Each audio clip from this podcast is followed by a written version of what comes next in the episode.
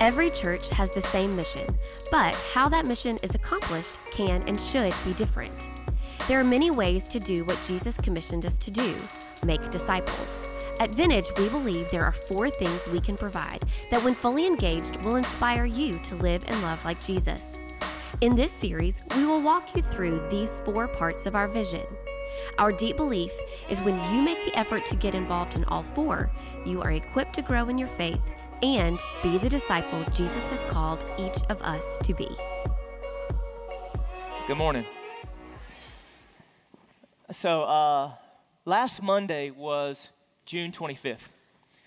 And it didn't hit me until I was pulling in my driveway at my house after preaching um, our third gathering, which is happening on Monday nights. And man, if you maybe you're here so you don't come on Monday nights, God is doing something on our Monday night gathering. He just opened the door to reach people.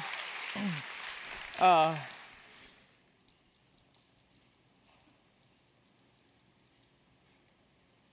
there are tears all across this platform right now. Like literal teardrops. Sorry. It's going to make sense in a moment. Maybe. It hit me when I pulled into my driveway that it was June 25th because June 25th was a significant day for me.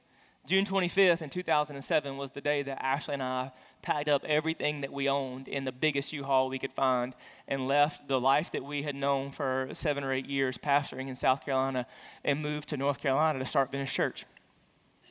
And uh, it just hit me as I pulled in my driveway, like what day it was and the significant. And I'll never forget that day because it was the day I, I remember driving to North Carolina and I'm, I'm, I'm driving the, the U-Haul and I'm driving up here and I'm thinking, I have lost my ever loving mind.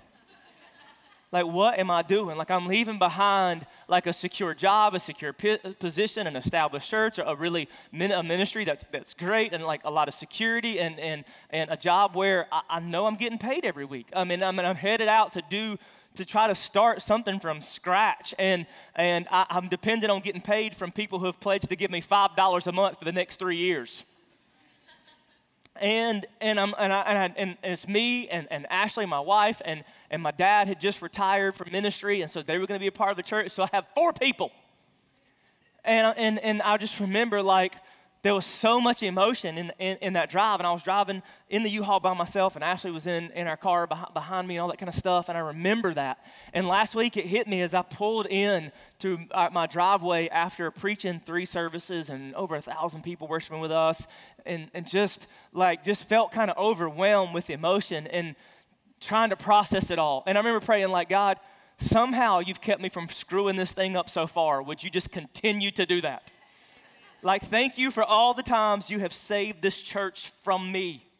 And my ignorance or stupidity or imperfection and like how like i because it, it there's something special about what god has been doing through this church over the last decade. And uh, it's just overwhelming to me. And i was telling somebody about that last week. I was saying you know like monday was like 12 years ago that we moved up here to start the church. And they asked me a question that I get asked a lot is Does it look like you thought it would?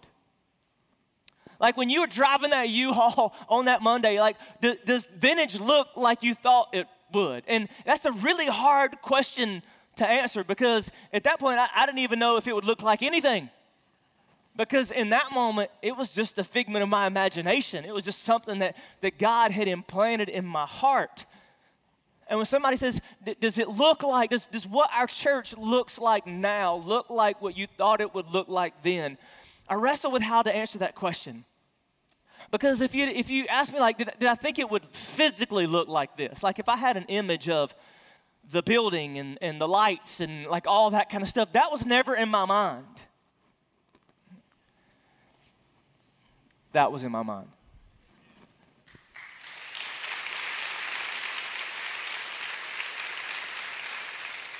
Like, like moments like that. Like, like I, because Jesus has radically changed my life. Like I'm, I'm, I'm uncertain about a lot of stuff, but I'm convinced that Jesus Christ is the hope of the world. That Jesus is the hope of every human heart, every life that will ever live. that the only way to find joy and fulfillment in this life is to live in relationship with God through Jesus. And my life's purpose is to help people find what I've found. And that's all I wanted to be a part of.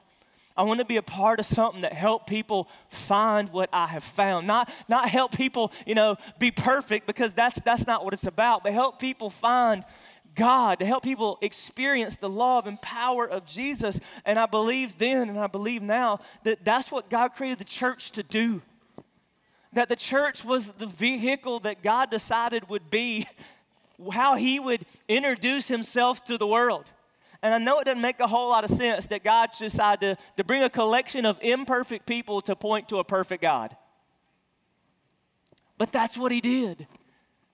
And in that moment, like that, that's what I dreamed of. I've dreamed of moments like that when people are just letting themselves go. And, and, and church is no longer about pretense and going through the motions and just showing up and, and, and just going through the ritual of stuff because that's what it had been for me and for most of us our whole lives. And I was sick of that. Like, and I thought it could be, I thought it could be more. And I remember coming up here to start this thing, and, and what I discovered is most people had, really didn't have an issue with Jesus, but had a really issue with the church. And so many people, the reason why they were walking away from the church was because they had had a bad experience with it. But you know, I, I, I've learned something throughout my life that experience Expectation shapes experience, and experience shapes, shapes expectation. Expectation shapes experience, and experience shapes expectation. Like the, ex- the expectation you walk into a place with is going to greatly influence the experience you have in that place. You with me? Say amen. Like when, when you go in expecting certain, see, unmet expectation is the breeding ground for disappointment. Unmet expectation is the breeding ground for disappointment. And where we've all, anytime you've ever been disappointed, it's because you had an expectation that wasn't met.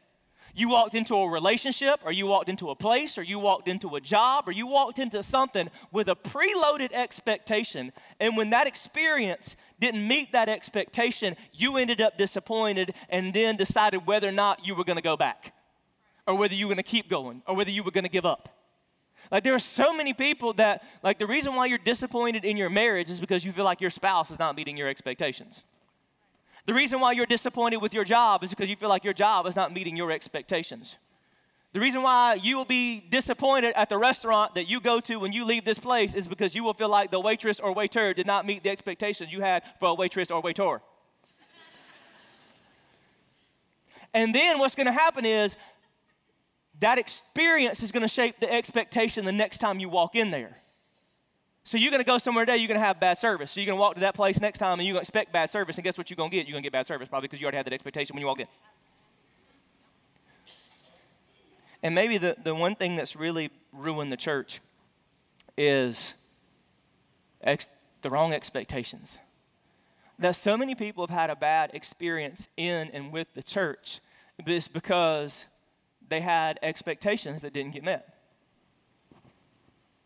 That's why a lot of us, like, we, we, we expected certain things when we showed up at church that we didn't get. And after we went long enough and didn't get what we expected, eventually we just stopped going. And some of that is fair because some of us, we went to church expecting very proper things. We expected for somebody to greet us like they wanted us to be there. We expected to be able to sit in a certain seat and not be told that that was their pew. We expected to be treated with dignity and respect. And we didn't get that. But then there's another group of us that we went in and our experience in church was bad because we had expectations that we should have never had. We had preloaded expectations based on whatever factors that were never even fair to have of the church to begin with. You expected everybody in the church to be perfect. Why? I don't know. But you did. And when you realized they weren't perfect and their imperfection got a little bit messy and their mess got on you, you ran away. You expected the pastor to look a certain way, to talk a certain way, to handle things a certain way, to be accessible to you in a certain way. And when that expectation wasn't met, you were disappointed and it ruined your experience. When the reality, reality was, why did you set that expectation? Like we go to church, you expected that church to cater to your every preference, to listen to your every criticism, to do what you wanted them to do. And when they didn't meet that expectation, you went to the next church where they didn't do it either, and to the next church, and to the next church, and you like a pinball bouncing from church to church to church. And the reality is, but uh, so much of the reason why our experience in church is, is, is messed up is like so much in our life is messed up. Like we have, we have improper expectations. And so the question is, how are you determining your expectations? And so much of our expectations, again, expectation shapes experience, and experience shapes expectation. We have a culture that says, this is what you expect. This is what you, some of us, you're, you're frustrated in marriage, but you have expectations of your spouse that you should have never had. Well, they're, they're supposed to make me happy. Who told you that? We have expectations that are unreal, unfair, unnecessary, and unwarranted. And if our church experience is going to start getting better, there's a couple things that have to happen. One, we have to, cal- we have to calibrate our expectations. Because we all come in here preloaded with expectations of what is supposed to happen at church or as a part of church or in a church. But one of the most important thing is, is expectation should be tethered to existence. That why something exists should be from where the expectations flow. And a lot of us have a misunderstanding of why the church exists, even though Jesus couldn't have been clear as to why it exists. See, the, the church doesn't exist to cater to us. The church doesn't exist to do a lot of the things we think it does. The church exists to point people to, help people understand, and live in relationship with Jesus.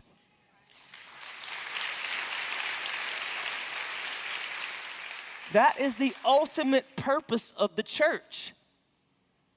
And Jesus gave it to us before he ever left this planet at the end of his life and his death and his resurrection and all the things that Jesus did, right before he ascended into heaven, he looked at to the original church and said, I'm leaving. You keep doing what I've been doing. Go and make disciples, baptizing them in the name of the Father, Son, and Holy Spirit, teaching them to obey everything I have commanded you. And I will be with you to the very end of the age. And the church had its purpose. It was the same then and it's the same now. The way we express it, express it is we ex- exist to inspire people to live and love like Jesus. Because at its simplest point, that's what a disciple is somebody who lives and loves like Jesus. And every September or October, this year it'll be in September, we do a series called Live Love, where we're reminded what it means to live and love like Jesus, because that continues to get distorted in our culture as well. But all throughout the New Testament, like we, we have these little subtle and not so subtle reminders as to why the church exists. And if we don't, if we don't get on the same page about why this thing exists, we'll never be able to get on the same page of the expectations from it. You with me? Say amen. So Paul would write this in Ephesians chapter 4, starting with verse 11. So Christ himself gave the apostles, the prophets, the evangelists, the pastors, and teachers. Stop. Like right there, it says Jesus appointed that there would be people in specific positions and roles and places in the church for a purpose. Now, these people aren't better than anybody else. Apostles aren't better than prophets. Prophets aren't better than evangelists. Pastors aren't better than te- like like these these people aren't better than anybody else. They just have a specific assignment. Pastors are, are called to no higher a level of godliness than any other person who follows Jesus. Jesus is all of our target, all of us. So stop putting pastors on pedestals. Because you know what's inevitable with somebody on a pedestal? They fall off. But he said, like, there's some people that, like, they have this role.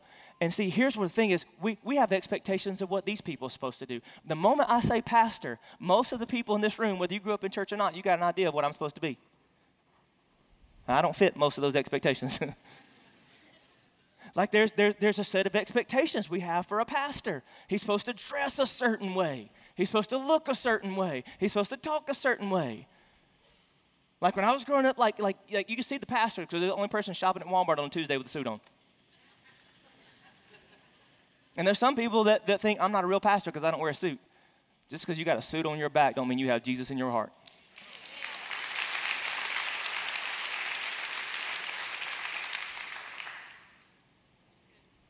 Like, uh, we, I don't know where we got these expectations.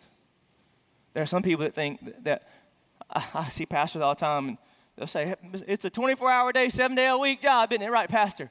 Nope. I will say again from this platform, I'll say it a thousand. There are three people in this world that have access to me 24 hours a day, seven days a week Ashley, Aiden, and Leah, my wife, my son, my daughter. They're the only three that have unbridled access to me anytime they want. Nobody else.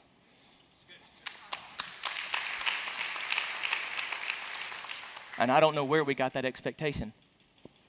It's not, most of the expectations we have of church and pastors are rooted in culture, not scripture. Oh, it's the pastor's job to do this, the pastor's job to do that. Like we have these preloaded expectations. We have one of the things that has always I've always tried to be really intentional about protecting is my wife.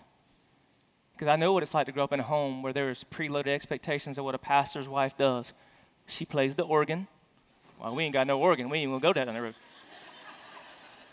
She leads the women's ministry, does the children's ministry, all that kind of stuff. Yeah, my wife has a ministry. You know her first ministry priority?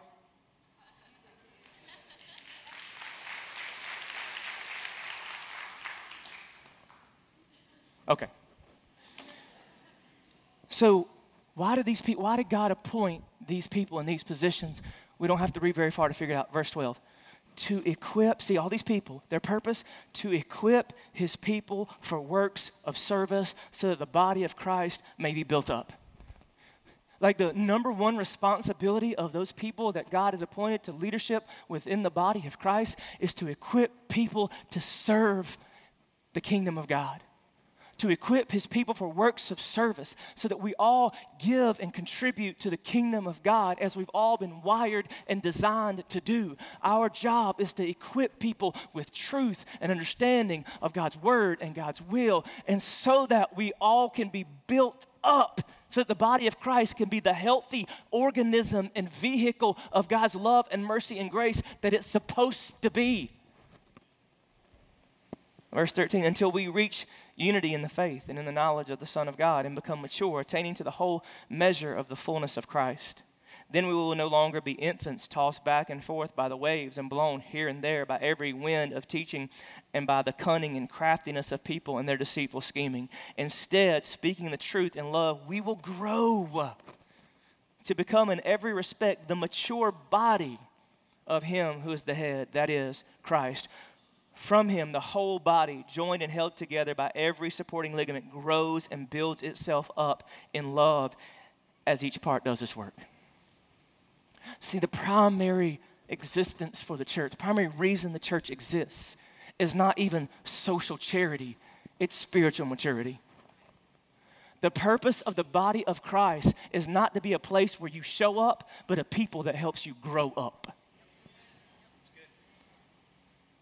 That we're together trying to grow into who Jesus created us to be. That it's a place for us to grow up spiritually. And although we're in different positions and places in that journey, the purpose of us collectively being the body of Christ is so that we help one another grow in our faith till we get to this place where we're mature and we're living out our faith consistently. And even though we walk through different seasons and have difficulties in our lives, the things that should kill us only make us stronger because we lean into one another and we draw strength from one another and encouragement from one another and support from one another. And there's something powerful about the collective body moving together towards the goal of Christ likeness. That's why the church exists.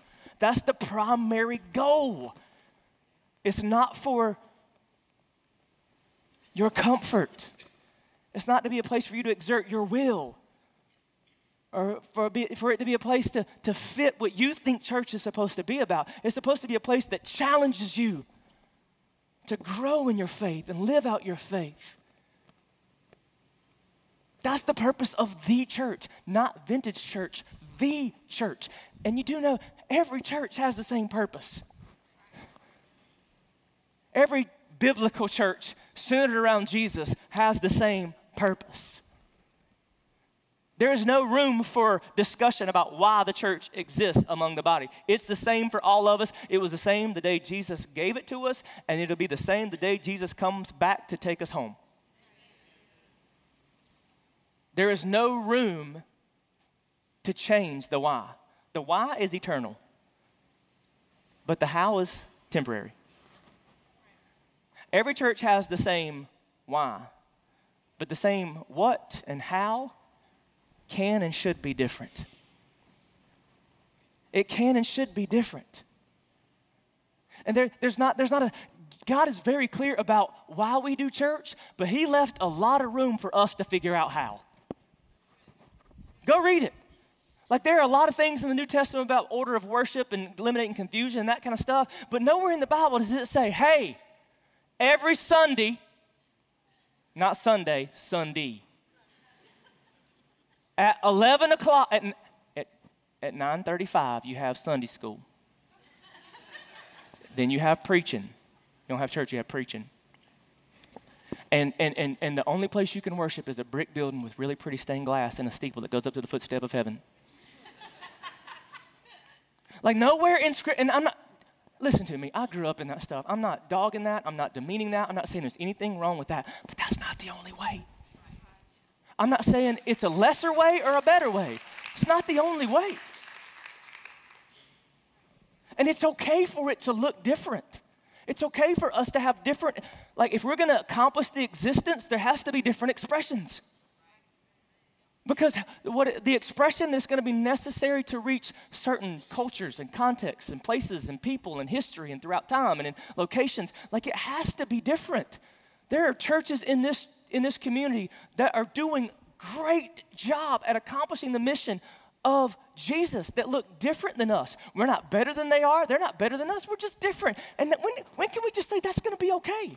And we're not in competition because we're all fighting toward the same goal. And I understand that there will be people that walk in our doors and this ain't their cup of tea. They don't like the way I preach, or they don't like our music, or our lights, or whatever. And here's the thing that's okay. That's okay. We can be a church for anybody, but we're never going to be a church for everybody. And that's okay. And to get comfortable with that. But there are specific things that God has called us to do in order to accomplish that mission.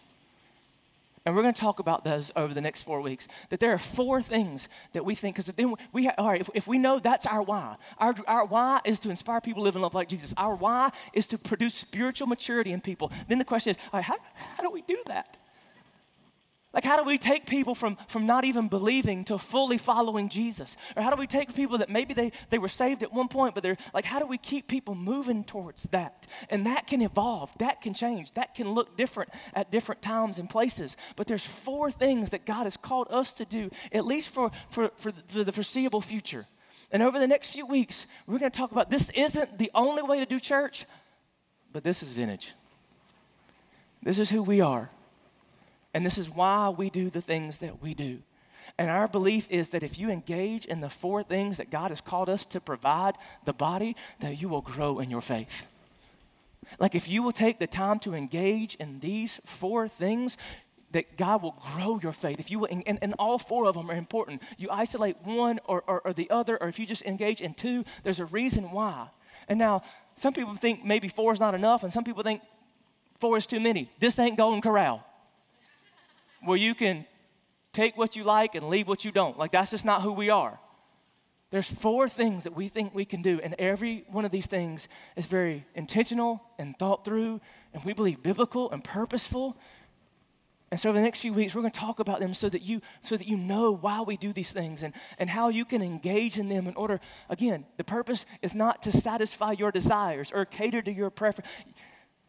We're not here to cater to preferences, we're here to accomplish purpose. And I found you can't do both. experience, atmosphere, opportunity, platform. That's the four things that we do experience, atmosphere, opportunity, and platform. And I want to start today just by unpacking quickly experience. One of the things that we think is necessary for us to grow in our faith is the church has to create an experience that allows people to gather under one roof, authentically worship God, and learn the truth of His Word. We call them weekend worship gatherings. It's what we do every single Sunday and every single Monday in this building.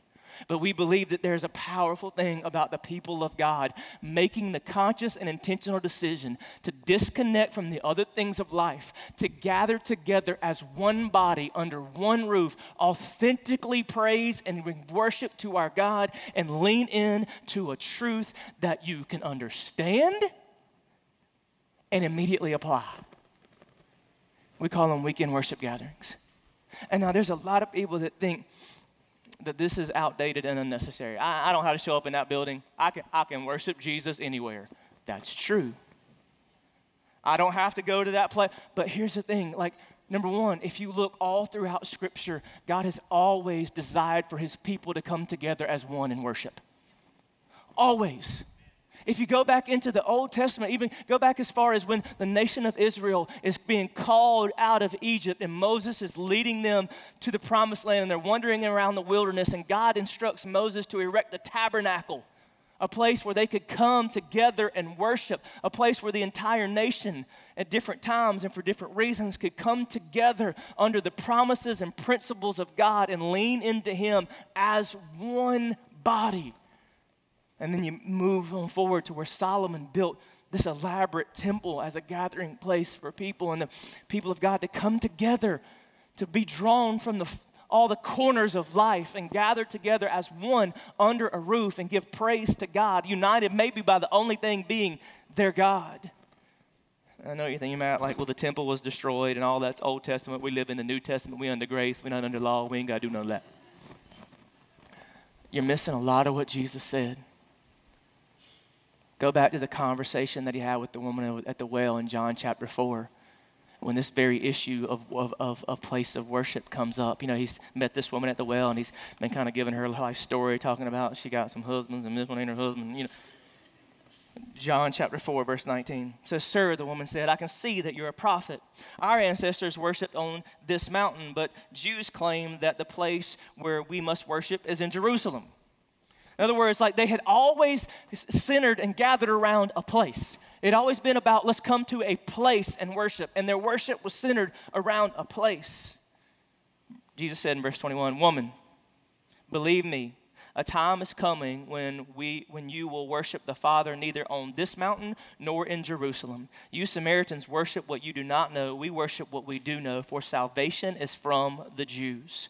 Yet a time is coming and has now come when the true worshipers will worship the Father in the Spirit and in truth, for they are the kind of worshipers the Father seeks. God is spirit, and his worshipers must worship in the spirit and in truth. Like Jesus is saying, like uh, uh, something new is about to be ushered in, and it's not that God is going to erase his desire or, or, or plans for his people to come together in a place, but from this point on, it would not be surrendered around a place, it'd be surrendered around a person that true and powerful, authentic worship doesn't happen. It's not about the place, it's about the person. That no longer would, would worship have to be contained to a specific place, but it would be centered around a specific person, and his name is Jesus. See, hope isn't found in a place, it's found in a person, and his name is Jesus. And there is, when we come together in this room, there is nothing special about this building. There is nothing special about this building. It is steel and wood and drywall and paint and like, like there's nothing special about this place. It's not about the place. But when the people of God gather in one place, focused on one person, and when the collective voice of the people of God is about His name and His fame, that place gets filled with His power and miraculous things can take place. Not about the place. not because of the place, but because of the person of Jesus. That's where the power, and if, and if we gather just in a place without being centered around a person, nothing significant will ever happen in this building. Nothing. I remember we, we started talking about building a building before God opened this up, and we sent out some renderings and that kind of stuff. And I had people corner me saying, Pastor Matt, I don't see a cross on that building anywhere. We're not going to have a cross on the building? I said, Well, there's a T in vintage.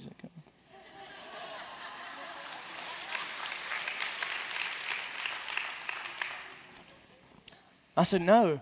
And then two things. Well, how? People need to know it's not just another building. You know what I said? It's just another building. When God encountered Moses in the desert in the burning bush and he had to take off his shoes because he was on holy ground, had nothing to do with that dirt, but had to do with the presence of the one who just filled that dirt.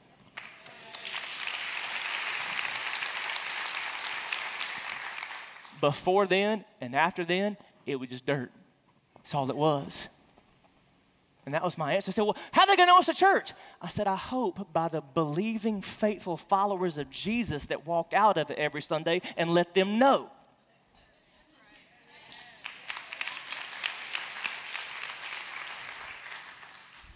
It was never about the place, it was about gathering under his name. In Acts chapter 2, when the church is born, you read stuff like this in Acts 2 42. They, they devoted themselves to the apostles' teaching and to fellowship, to the breaking of bread and to prayer, and everyone was filled with awe at the many wonders and signs performed by the apostles. All the believers were together and had everything in common. They sold property and possessions to give to anyone who had need. Every day they continued to meet together in the temple courts. They broke bread in their homes and ate together with glad and sincere hearts praising God, enjoying the favor of all the people. And the Lord added to their number daily those who were being saved. Why? Because they met in a special place? No, because they met and they were centered around a person, not a place. And the beauty of it is, Jesus has promised us when we gather in a place but center our worship around a person, He's promised to invade that space. Matthew 18 24, where two or three are gathered in my name, there I am with them that we come together and it's not about this place, it's about the person whose name we are lifting up.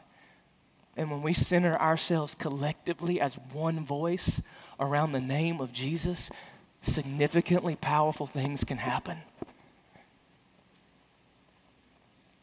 But another thing that's really important is to remember that all of this is driven by purpose, not preference that when we, when we come together, it's driven by purpose, not preference. That when we start being more about appeasing people's preferences instead of accomplishing God's purpose, we'll fail to do either. Because I know every single person in this room got an idea of how we could do everything better at this church. That if we just did this song I heard on K Love three weeks ago, if y'all just work that in the set list, if we could do this, if we could do that. Or everybody got like, well, at my old church, that's your old church, this your new church.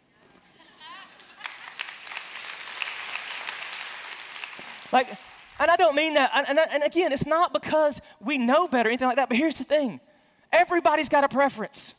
Everybody's got a style. Everybody's got something that like, and, and if, if, you, if a church starts being driven by about appeasing people's preferences, it's a dog chasing its tail. You're never going to be able to please everybody because as soon as you pleased about five people, you just ticked about 17 off. And so we always have to just think, all right, all right, everything has to be driven by purpose. Everything has to be driven. And remember, ultimately, why we're here is not about catering to our preferences or catering to the specific style of music that we like or what. And, and nothing is more subjective than music. Sometimes I wonder, like, God, why did you choose to use this awesome thing as, a, as such an element of worship? Because everybody's got, like, if we polled the room, everybody's got different tastes and styles, and it's never ending. But remember, we're here, as it says in Hebrews 10, and let us consider how we may spur one another on toward love and good deeds, not giving up meeting together. That the ultimate reason why we're here is not so you can hear the song that gives you the feels, but so that you can experience the God that can grow your faith.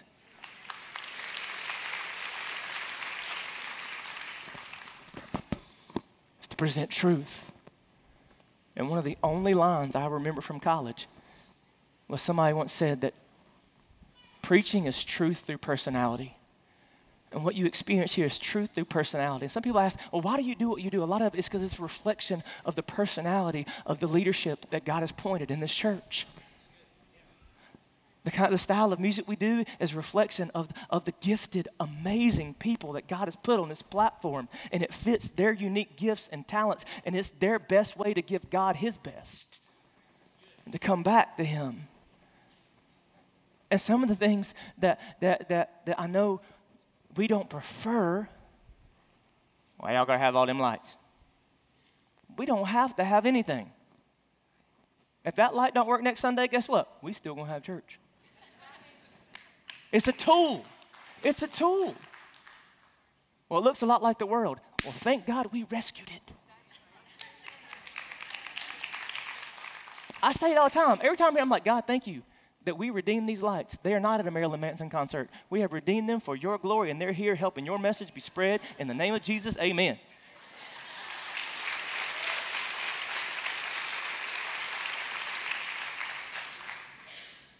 It's too loud. Yep. I can't argue that. People say, it's too loud in there. Agreed. Some of that is because we do live sound. And it, if you want to give us a couple hundred grand to properly acoustically treat this room, it will sound a lot better next Sunday. but can I let you know something? It's always going to be too loud for somebody. I think those people are going to hate heaven, but it's going to be too loud for somebody. But did you know that there's a certain volume that we try to keep it at? You know why? Because we want you to feel like you can worship in this building and freely sing out to the top of your lungs. And we keep it at a certain volume because we want you to feel like you can sing out to the top of your lungs and praise to your God, and nobody around you hear how off key you are.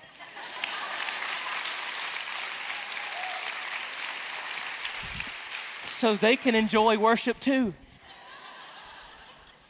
Seriously. There's a certain, our, our, engineers walk around trying to keep it at a certain decibel level to, to keep that because you know what? If, if you feel like everybody can hear you, you're, you're more likely to pull back and get reserved, and this needs to be a place of freedom. That's why we keep it a little bit darker during worship, just so you don't feel like everybody's eyes are staring at you and you can clap off key and raise your hands. And you know what? Here's what you need to know too. We understand there are people in this room that are dancing hands all up and they're fully worshiping Jesus. And there are people that are standing just like this, just as authentically worshiping Jesus as the other person. This is freedom. Your preference may be to worship one way, their preference may be to worship another. Yours might be to scream, like we have people that scream, and I've seen some people go, somebody scream. It's funny when somebody new comes and they're like, But that might not be you. And you know what? That's okay. Because it's not about your preference, it's about God's. And the purpose is that you exalt God, that you connect with God, that you lift Him up. And, and, and my preference is in, insignificant in that. People ask me all the time, why don't y'all ever do any hymns? We do hymns every week. What made you think that God stopped writing hymns 100 years ago?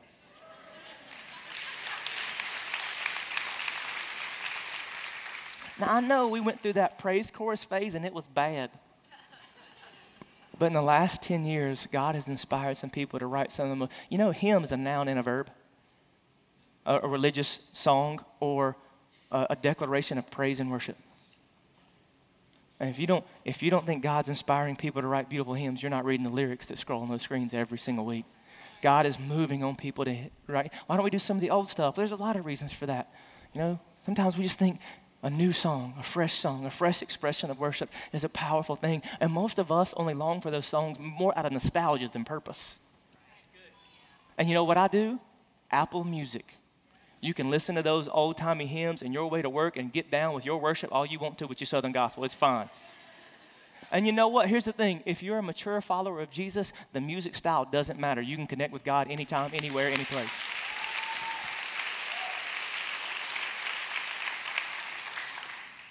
Can't fall in love with our tradition, where tradition takes precedence over mission.